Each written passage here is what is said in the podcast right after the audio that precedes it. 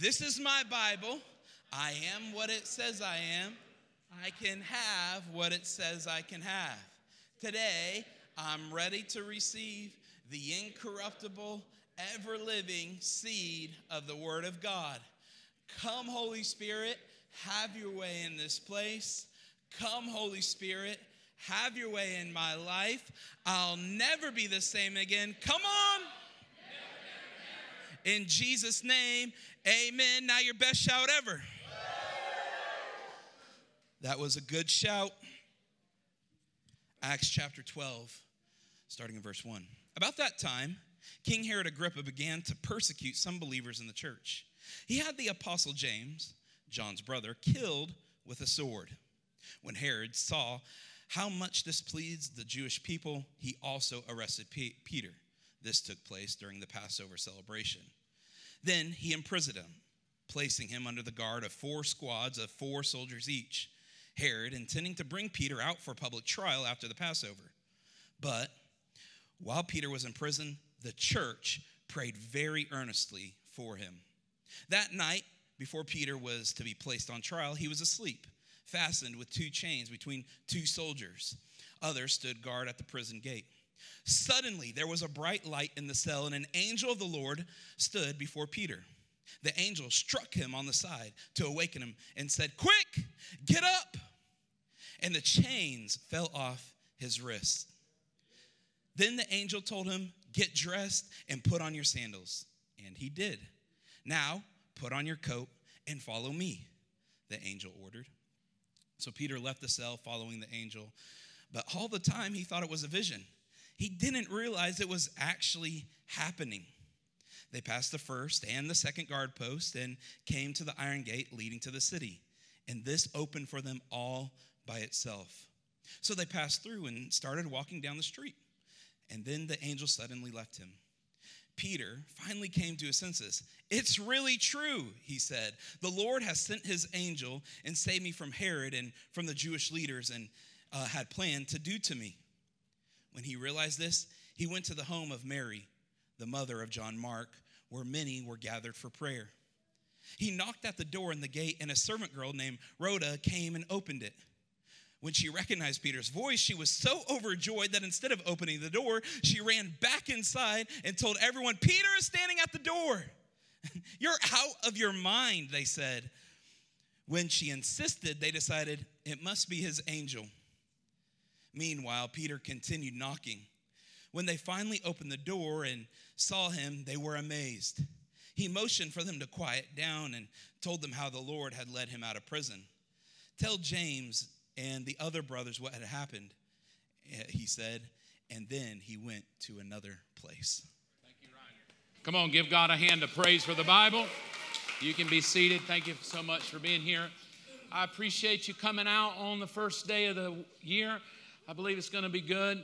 I've been really just in my heart praying about what to share and what would be good for us as a house and good for us as a group of people on the corner here. And uh, probably the last two weeks, just really been mulling over what to say today and the weeks ahead. And this is what I landed on. Jesus said, What? And it kind of came out of thinking of Everybody seems to have opinions about God, opinions about Jesus, opinions about culture, opinions about gender, sexuality, uh, marriage, personal preferences. And really, the question of all Christians is this may sound rude. I don't mean it to sound rude. It really doesn't matter what we think, but it's what He thinks it matters. And, and the problem of Christianity is when we start wanting God to think like we think rather than us think like He thinks. And we're 2,000 years removed from what He said. So if we're not careful, we can believe that what He thinks is very archaic to where we are in this life, as if the eternal God didn't think forward when He wrote the Word. And suddenly the Bible's just a bunch of stories of a man named Jesus. And so I felt like what we would do over the next weeks ahead is just go to the words of Jesus and just kind of check our life, especially at the new year. It's a good time to just look back and check your life. You know, and it's what we do. We make resolutions. I'm too fat. I'm going to lose weight. I'm broke. I'm going to get out of debt. we kind of just use the new year to sort of sync up that, you know, that plumb line of are we on track for where we need to be? And my best guess of Jesus is that his words are our plumb line. That we read them and we ask ourselves, are we close to where he is or are we far away from where he is?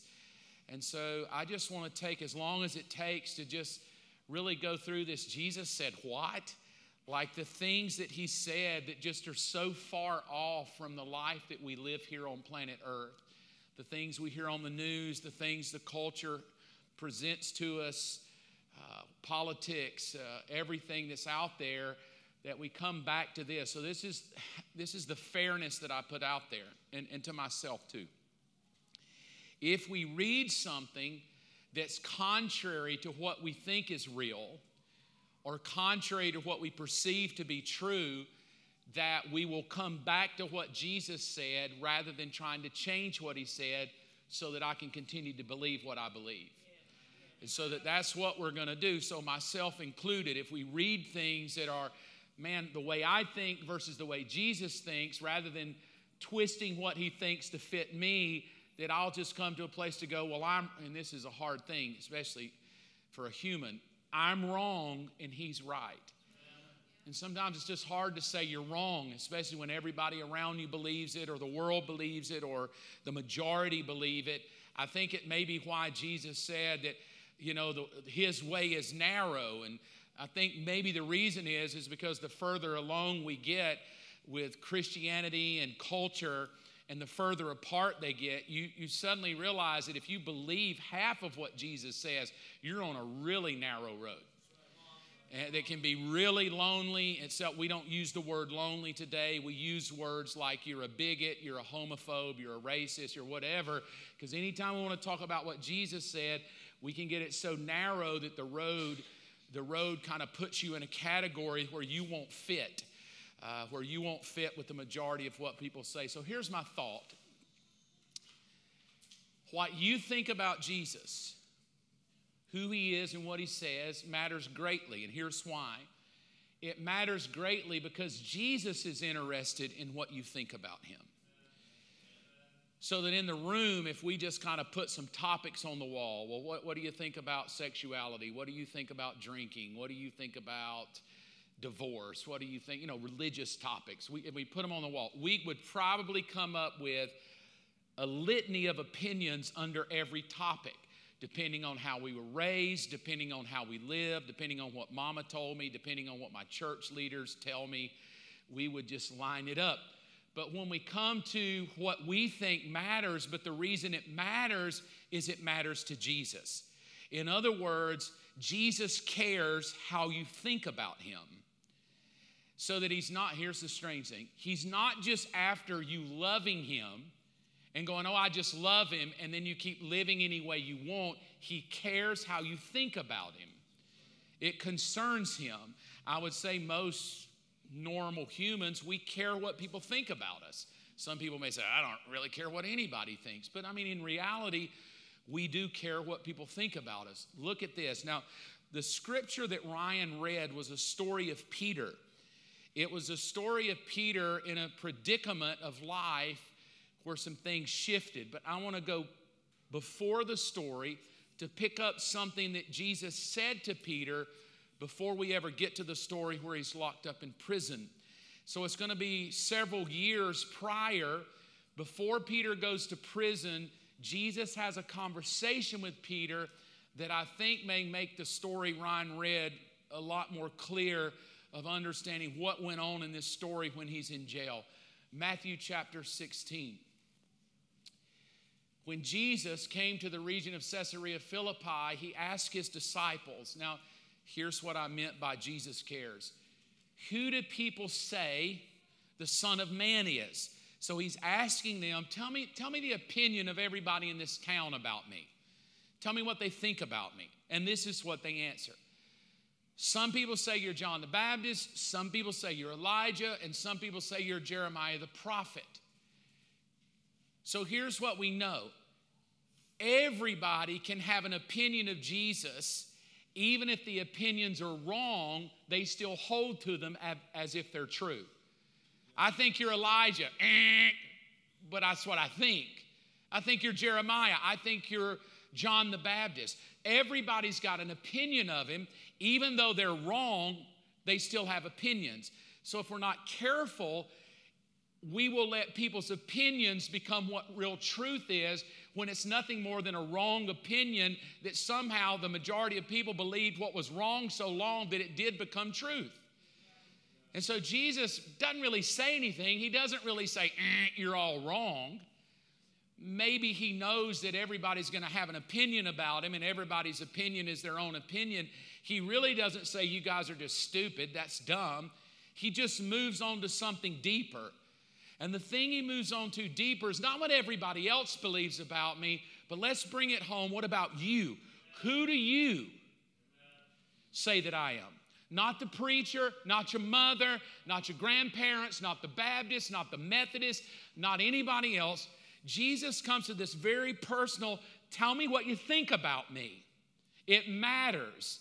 So Peter answers, Well, who do you say I am? You're the Messiah, the Son of the living God.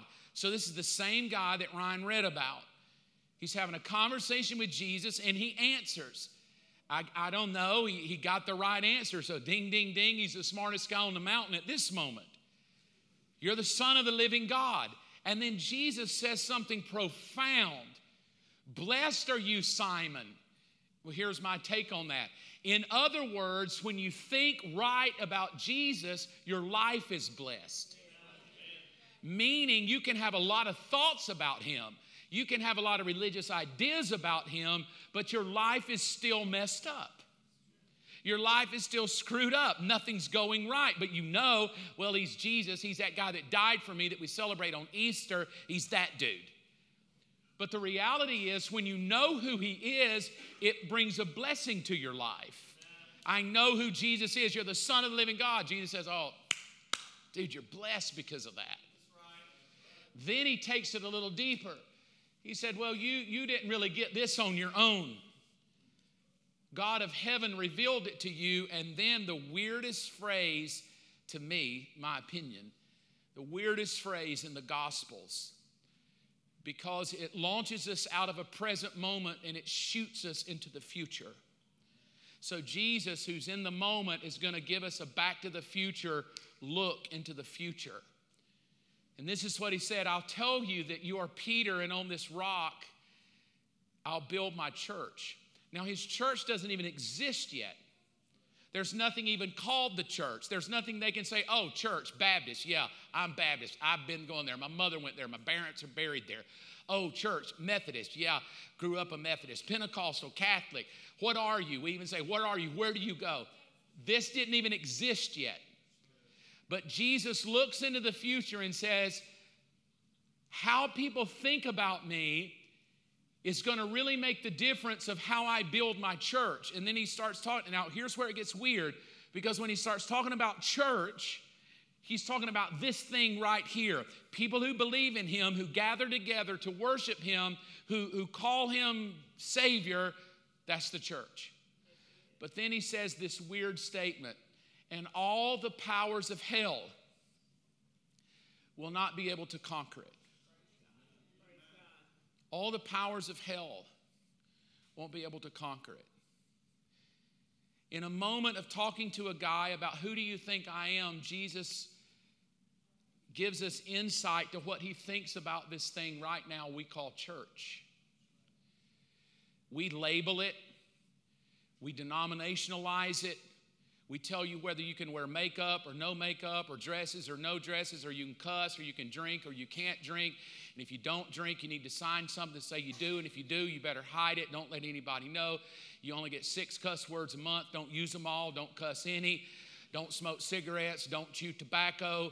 Don't watch movies. Watch some movies. God give you PG, but don't watch PG 13. Uh, you don't watch an R. If you do, don't tell your grandmother. I mean, all those all those things that we do that we call church. And then it's that, it's that place I go on Sunday to kind of go, Yay, God, thank you for not killing me. I guess I owe you. I guess I should come at least a couple of times a year just to say thanks. I'm going to try to do better. I'm going to try to be better. I'm going to check the box. I gave some money. I gave a few bucks. I, I went to church. I feel better about myself. That is completely different to what he's talking about here. Because what he's talking about here is all the powers of another world, all the powers with other beings, all the powers out there in the world that exist will never, ever be able to overcome this thing that I'm going to build called my church. Nothing will overcome it. So here's what I came to about Jesus said what. This is what he said. Here's the thought it stretches you a mite. Jesus thinks the church is far greater than a mere weekly religious gathering. It's far greater than a religious gathering. I know 2,000 years removed from this saying of Jesus, we've done really well to do religious gatherings. We give titles and ties and suits and dresses and we do all kind of programs and we we crunch it all in in about an hour worth of time and we get the guilt off of our shoulders and we give some money.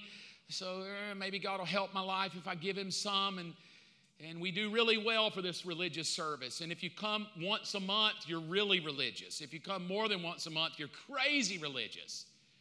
If you come twice a year well you're religious enough that at least you acknowledge he's there but the reasoning of what we see happening in the world is that the church has been removed from being a group of people who possess crazy abilities of power into a group of people who just do religious things to get the guilt off of their shoulders.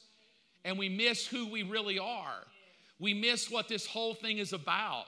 We miss that this whole thing called church is that we were to be making an impact in the very world in which we live. But yet at the same time, good luck if I come more than a twice a month. I'm too busy. I got too much going on. And I understand that. I understand we, live a busy life. But when I come to the understanding that the church is more than just come together with a group of people to sing some songs about God, and I realize that, that we are a group of people who possess supernatural power. Like literally, we can, here's the strange thought, we can literally shift the way a town operates off of literally coming together to see what God can do powerful wise. So let's jump into the story because that mountaintop of I'm going to build my church, and my church, nothing of any other realm will be able to conquer it. So, fast forward two years. Peter's heard this. Peter's had the moment of the revelation. Peter's heard the church is this crazy thing that Jesus is going to build and nothing of hell can do it. And now we wind up, it either works or it doesn't. Because verse 5 of Acts 12 says, Peter was kept in prison.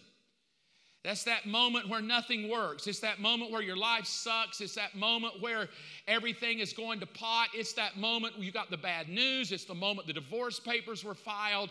It's the moment the doctor said you're sick. It's the moment you gave the middle finger to church. I'm out of here, baby. I don't trust preachers.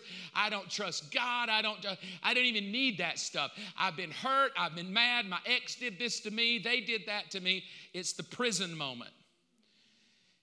I will say that most of us in this room have been in that first phrase with the comma. We've all hit things that have kind of just thrown us for a loop, things that took our breath away, things that caught us by surprise. We woke up and we didn't expect it would happen. We woke up and we got bad news and we thought, what in the hell went on? I, did, I thought I served God. I thought, God, where, where are you, God? It's that prison moment. It's that my life is terrible. That's, it's where's God when I need Him. It's I don't understand. I thought He was so big. Tell me why. If God is who He says that's probably everything going through His mind. But then there's a comma, and I put it in yellow. Come on, say, but the church. I was in prison. My marriage was falling apart. My health was falling apart. It's that phrase, but the church, that sets the entire story in another narrative. It's that but the church that tells me it's more than a religious gathering. It's more than a Sunday service. There's a group of people that possess power that are about to do something to literally shake something so powerful that you, you can't even fathom what's about to happen. And it's that but the church moment. And yet, rather than but the church being connected to power, but the church being connected to my life is different because of the church. The church, but the church is connected to, but I, the church hurt me. But the church is just a bunch of hypocrites. But the church is just a bunch of religious people. But in this story where Jesus is trying to tie the two together, Peter, hell will never overcome it. Peter, then why am I in hell right now? Why is everything going bad? Why is nothing working for me? And what Jesus does is he hops the he hops the amount of time and we get a little comma in the narrative and the commas but the church and the church is doing something very powerful they're praying earnestly to god for him who would have ever thought that a church could change a nation who would have ever thought that we had so much power we could change the route of where douglasville is heading who would have ever thought we could pray and change the nation of where we're headed, change our schools, change the place I work, just because a group of people got together and decided we could pray?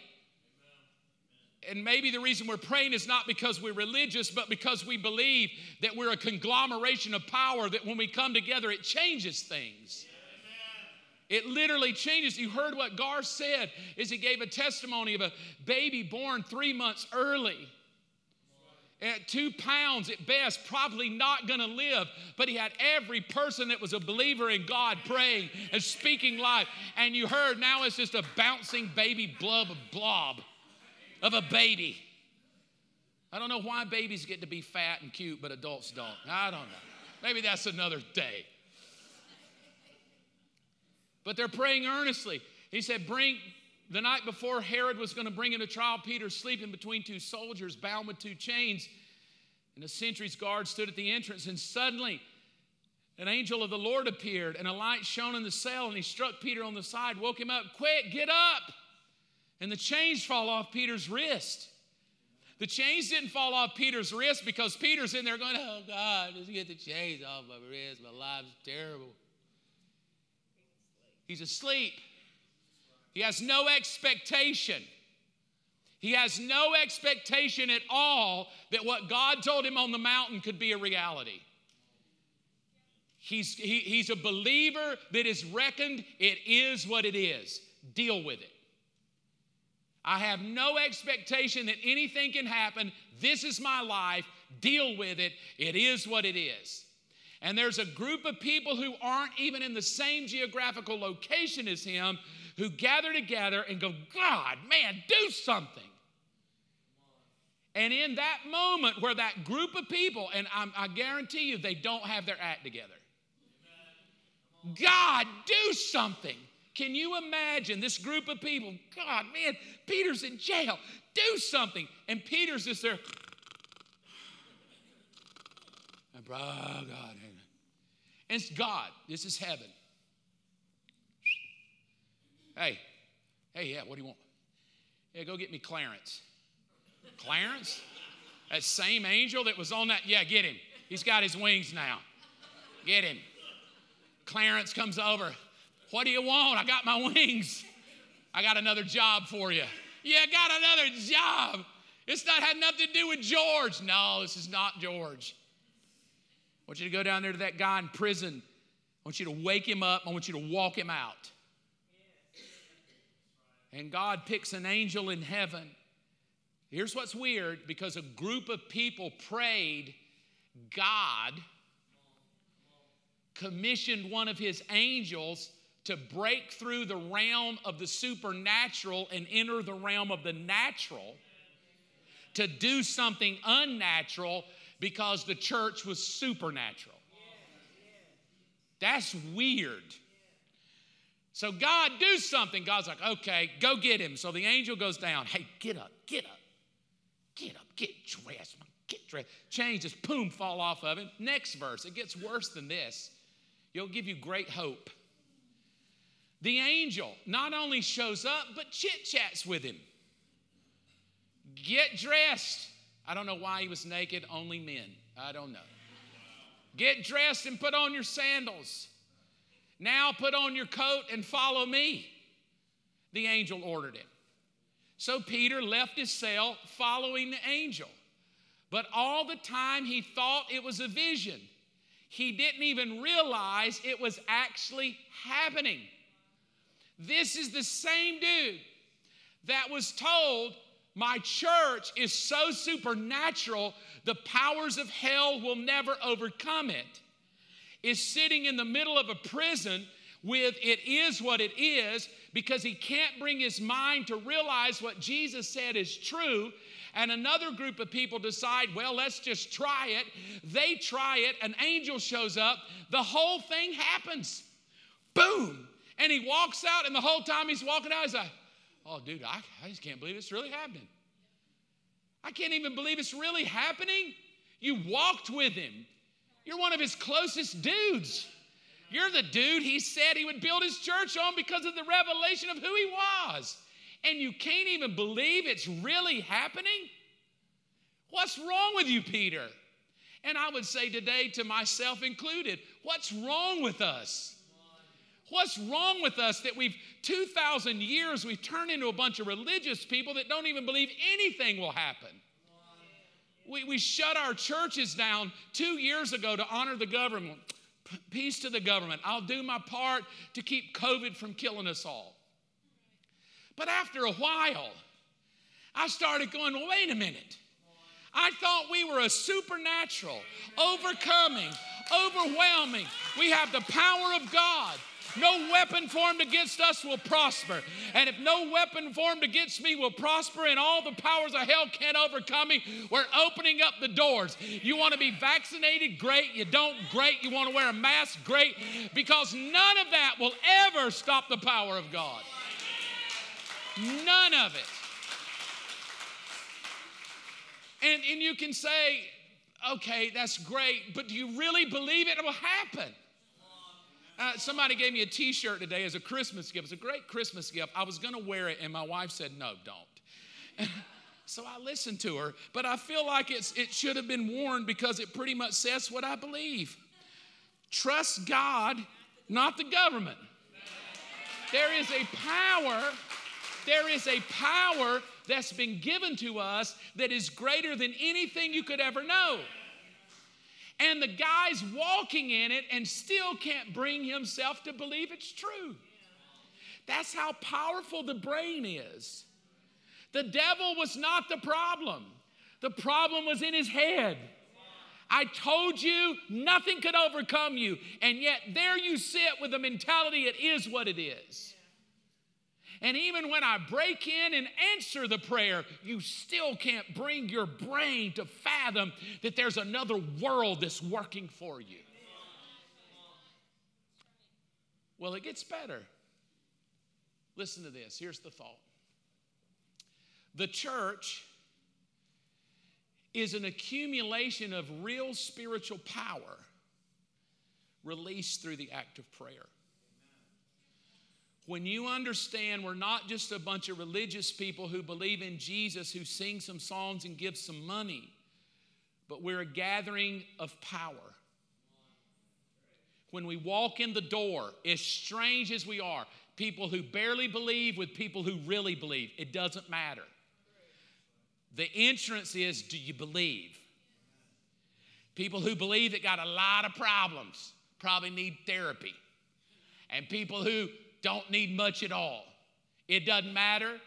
When we're together, there's power. People that have a load of problems and people who fake it like they don't. Doesn't matter. If you believe, we possess power. But because that is true, when we gather together, we're tired, skeptical, critical, bored, late, absent and we want to know why there's no power, why the world's taking over, why so many people are sick, why cities are overrun, overran with sin, why families are falling apart, My belief, it's just my belief, an opinion, of course. I don't believe it's because the devil's so big. I believe it's because the church has gotten so weak. And it's because the church is weak and anemic and religious that we don't see lives changed. Yet, to take the pressure off of us, we blame it on the devil. Well, the devil's just, oh, God, he's after me, preacher. Oh, God, he's coming after me hard. The gates of hell will not overcome or overwhelm you when you're part of God's people. But if the people I'm part of are anemic, mad, bitter, gossipy, angry, and hypocritical, then maybe I don't see the power I'm supposed to see. And because maybe most Christians don't really pray believing they have power, they pray believing they're a victim. They pray from a I've already lost mentality. They pray from a the devil's so big mentality rather than praying from a mentality of power. Did it watch? It sounds egotistical. I don't mean it that way. But when we pray, things happen. They just happen. I can't explain it. I don't even need to explain it. All I need to know is Jesus said the church had power, and if the church has power and I'm part of a church, I can expect power. I don't know at what time the angel's showing up. I don't know how he's going to get you out, but I'm going to pray like God knows what to do. And so we have to come the way we have to shift how we think. It's not a religious service, it's a gathering of power. So if you're hurting, best place to be is here. You're miserable, best place to be is here. You're falling apart, welcome aboard. This is the best place for you to be. I didn't even want to be here today. Good. Glad you're here. It's the best place for you to be because you're in a realm of power. You're in a place where the energy of God is in the room, and when His presence is in the room, no weapon formed against you can prosper. So I have to rethink church and I have to ask myself, okay, is this the way believers is? I, I don't want to just become another religious service. I, and I'm really kind of trying to be true to myself. Like, I, I don't want to just come do a service.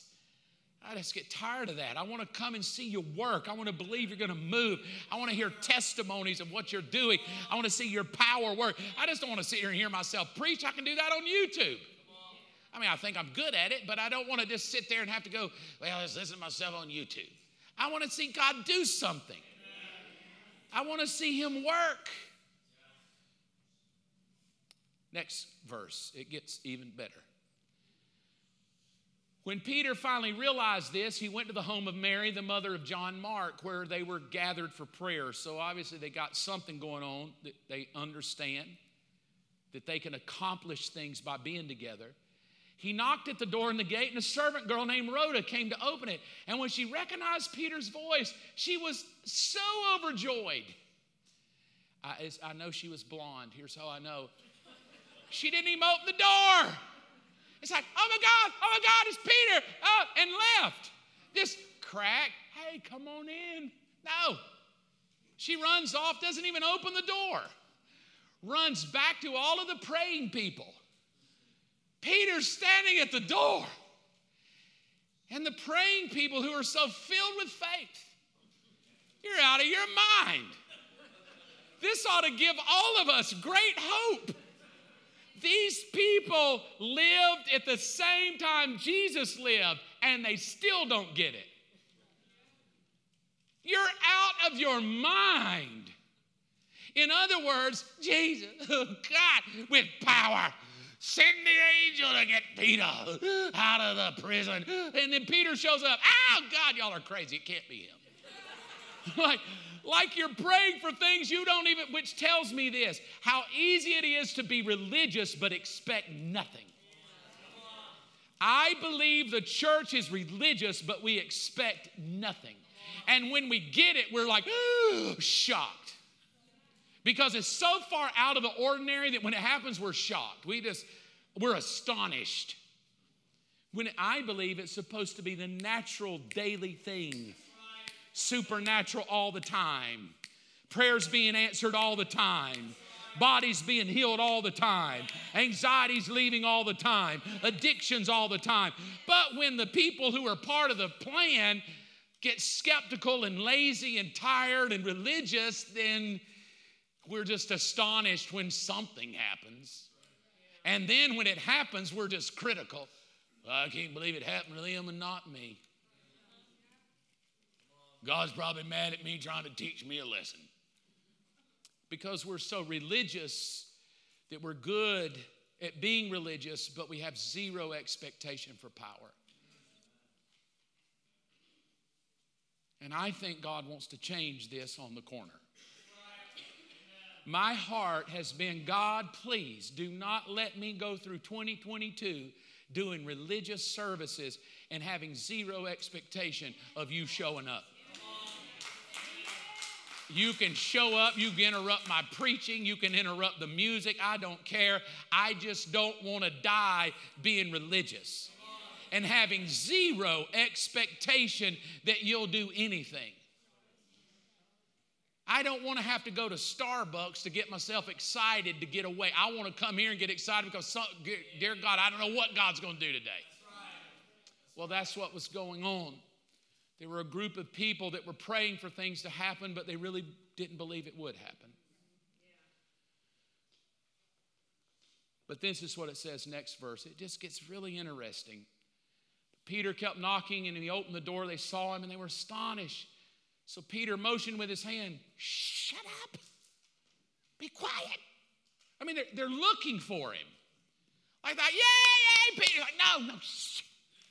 Somebody's supposed to be out. Supposed to be. The angel's probably sitting behind him going, Oh, shh. Nobody knows you're out. So he tells them, Be quiet. Man, they can't know that I've escaped. They can't know that I got out. I was about to, I was about to get it tomorrow. But your prayers, now watch what he says. Peter motioned with his hand, said, Be quiet. And then he described, I love it. He starts describing how God got him out of the hole he was in. In other words, let me tell you, whispering, what just happened. I was asleep. This guy behind me, what's your name? Clarence. Clarence elbows me in the rib, tells me to get up, get dressed, get my shoes and coat on, we're leaving. Chains fell off. I walked out the door. I knocked. Rhoda didn't even open the door. But here I am. It's the real me. Poke my belly. I'm not a ghost. P.S. Tell James and the other brothers and sisters about this. And in that moment, it shows me how Jesus thinks about the church. We are to be a place that celebrates testimonies of the power of God. Here's the next thought the church is a place of testimony where we encourage and strengthen each other. But 2,000 years later, it's not a place where we encourage you. It's a place where people gossip. It's a place where people are critical. It's a place where people say, I can't live here that way. But the beauty of the church is every person that's broken, every person in a mess, every person that has a problem. This is the best place for you to be. Because it's in this place of your brokenness where somebody walks in and says, Let me tell you, Sam's going to give a testimony next week. When he begins to tell you what God has done for him, your soul will just leap. Because something happens when you hear what God is doing in the lives of other people. It begins to convince you maybe He is real. Maybe He does answer prayer. Well, if He could do it for them, He might could do it for me. But uh, we don't need you testifying. We need you to sit quietly, give your money, sing the songs, and help in the nursery. But don't dare stand up and start testifying because it would release power, it would release excitement and faith. So here's a guy that shows up and knocks on the door and says, I got to take what God did for me. Go tell them. I need them to know. Watch. I need them to know this is not just a religious gathering, that supernatural things happen when God's people, because it reminded me what he said the gates of hell can't overcome this thing.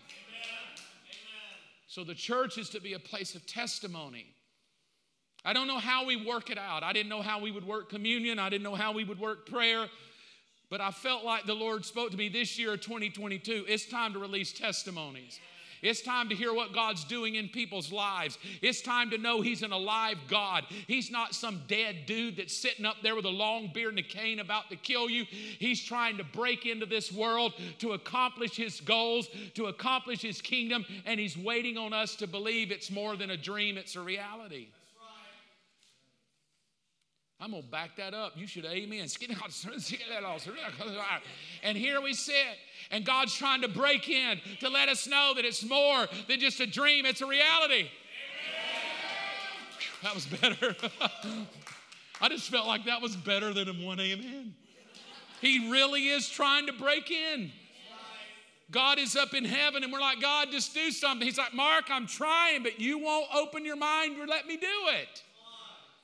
You always are too busy. You always have excuses. It's always somebody's fault. I'd love to break in, but even when I do, you're too skeptical to believe it.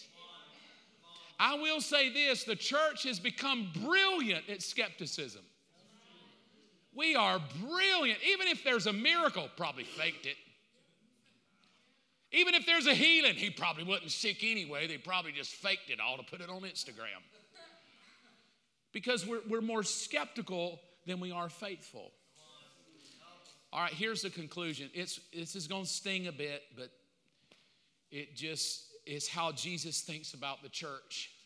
This is in Second Corinthians.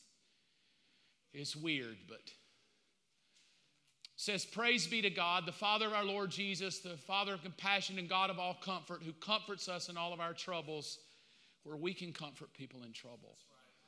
It's the whole point of coming together. The whole point of coming together is people have trouble and they overcame the trouble so they could help other people in trouble. If you ever think we're going to get to a point where this room is full of people with no trouble, then we're dying. Because the moment troubled people stop coming in, we die off. So the whole goal is troubled people come in, troubled people get healed. The healed troubled people help the troubled people coming in to get healed to help other troubled people, and the wheel just keeps on going. So if you're in trouble today, welcome home. If you're in trouble today, welcome to the family. We all have it. We've all been in it. We've all conquered it. Some of us are perfected at getting into it over and over again. But if we'll just say, God needs me to help other people, why would you go to church? Because I got a story I could help somebody else. So that's that place of testimony. Here's where it gets interesting. The book of Corinthians, Paul talking about the church. Next scripture. I can hardly believe the report ugh, that there's sexual immorality going on among you. So, in other words, Paul's talking to this church. He says, Dude, man, you guys are perverted. Like, y'all, y'all say you're Christians and you're in a church, but man, y'all shacking up with everybody. Because by this time, they had gotten religious, but not much power. They were good to go sing the songs, hear the scriptures read, but when it's over, dude, I just do what I want to do. So he comes and he says to this church of Corinth, I can't believe the report I've heard about the sexual immorality going on. It, and just so how kind he is. It's so bad, it shocks the people in the world. Like, that's an amazing thing. This body of Christ is supposed to be different, but they're not different. They're worse off than people who don't even believe. So, what we do know is we can be the church and, and worse off than, than the YMCA. So he says, Well, here's how bad you are. You're just sexually immoral. You just sleep with whoever you want to sleep. You do church. You do religion. You live any way you want. YOLO. Love you, Jesus. But dude, you got a guy, and here's how we know they were from the South. You got a guy in your church sleeping with his mom in law. Ugh. You're shacking up with your mother in law. Either she's really hot or you're really dumb. I don't know. But Paul speaks to him and says, What's your problem? You got a man in your church sleeping with his mother in law. And then he says, You're proud of this. You should be sorry for this. In other words, you've turned into a religious group of people that you don't even care what kind of testimony you have. You live any way you want to live and claim you love Jesus. You do anything you want to do and claim Jesus loves me too.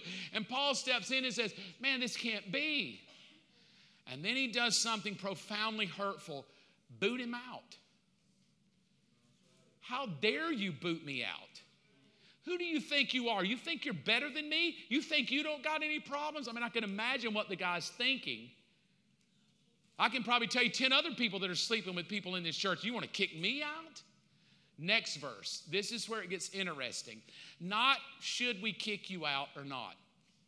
Because if, if we followed that, most of us would be gone today.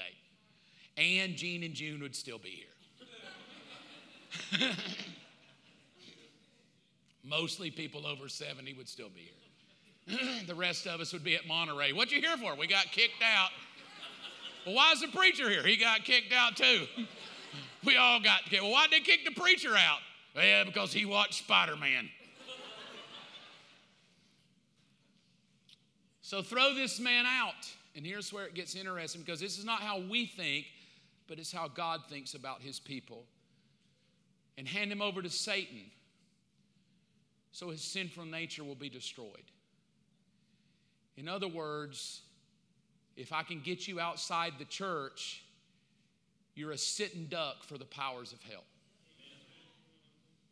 If I can get you separate from God's people, I can overcome you. But as long as you're with God's people, according to what Jesus said, I can't overcome you. The only way I could overcome you is to disengage you from God's people to cause you to feel like you're alone, to cause you to hate church, to cause you to have a 9,000 excuses of why you can't go, to separate you from the body of Christ. Because if I can separate you from his people, yeah, you become a sitting duck for me. And I can overcome you. So when we read this, that, that there is a protection, this is weird, that there is a protection of God given to those who find themselves fellowshipping with other believers. God watches over us. We're His kids, we're protected. I know that sounds weird, and I'm not just talking about this building.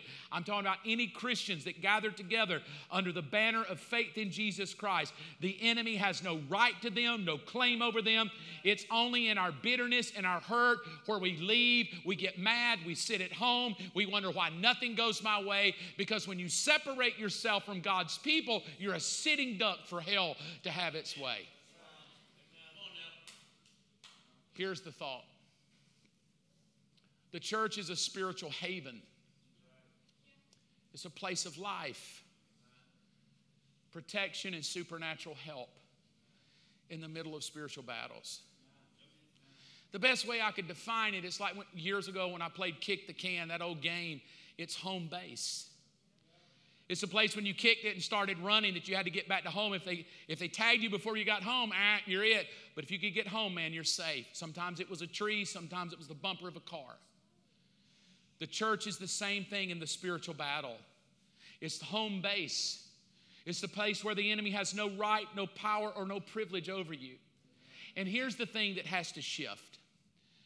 The thing that has to shift is not that everything I gave you is in the Bible, in, in a verse out of the Bible, or scripture from the Bible. It's that most of God's people get more excited about Superman, Spider Man, and Batman and the Matrix and just blown away. Oh my God, Spider Man, spoiler alert. Three Spider Man showed back up. Oh my God, from every metaverse, all of them are together. Oh, God is the best Spider Man ever. Marvel knocked a home run. Oh, and the sand guy. Oh, and the lizard guy. Oh, they're all back. Oh, and then a preacher stands up and says, Hey, the church has power. I don't know about that. wait, wait a minute. You, you spent $42 to get buttered popcorn, milk duds, and a Diet Coke to watch Spider Man, to watch The Matrix, to come out going, I think we probably live in the Matrix. I mean, you don't ever criticize Batman. They, they shoot a thousand bullets at Batman. It never even hurts him. And I always say, all I got to do is just shoot him in the nose because it's the only part that's not covered. Nobody ever shoots Batman in the nose. Nobody. And you're just like, oh, Batman, man, nobody can kill Batman. And then you come to church and a preacher says, hey, we all kind of got power here that can shift the other worlds to make things happen in this world. I don't know about that. That seems too far fetched. It's easier for me to believe that a guy in red pajamas can float around and take things than it is to believe we have power. It's easier to believe to me that we're all hooked up to pods in some other world living in a non reality that's really reality than it is to believe what you just said about the church. I mean, that's kind of where we are. That's literally sort of like where we are. Like Marvel is more real to me than the very reality that should be real to me. And I just woke up this week and thought, I don't want to die that way. I, I don't want to spend my energy being a dead, lifeless, religious group of people. I'd rather say, God, correct me where I need to be corrected, change what needs to be changed, let me think how I need to think. And this is what I'm asking you to shift. Will you shift the way you think about church? Will you stop thinking it's just a religious gathering that if you go six times this year, God's proud of you? Will you, will you shift the skepticisms and the excuses and the hurts? We've all been hurt, disappointed, and have a myriad of excuses. But could we believe for a moment that what Jesus said about it is really true? And could we start 2022 believing that every time we come in the doors and we say, let us pray, that we believe the moment we pray, heaven starts going, all right, we got to do something. And lives will be healed, and chains will be broken, and doors will be opened, and God will do things that will blow our mind as we listen to testimonies of what He's doing. And that's what I've prayed for myself. That's what I've prayed for us as a church that 2022 would be a year where we would really believe whatever Jesus has said. We're going to live like it's true, and if we have to repent and change, we'll do so.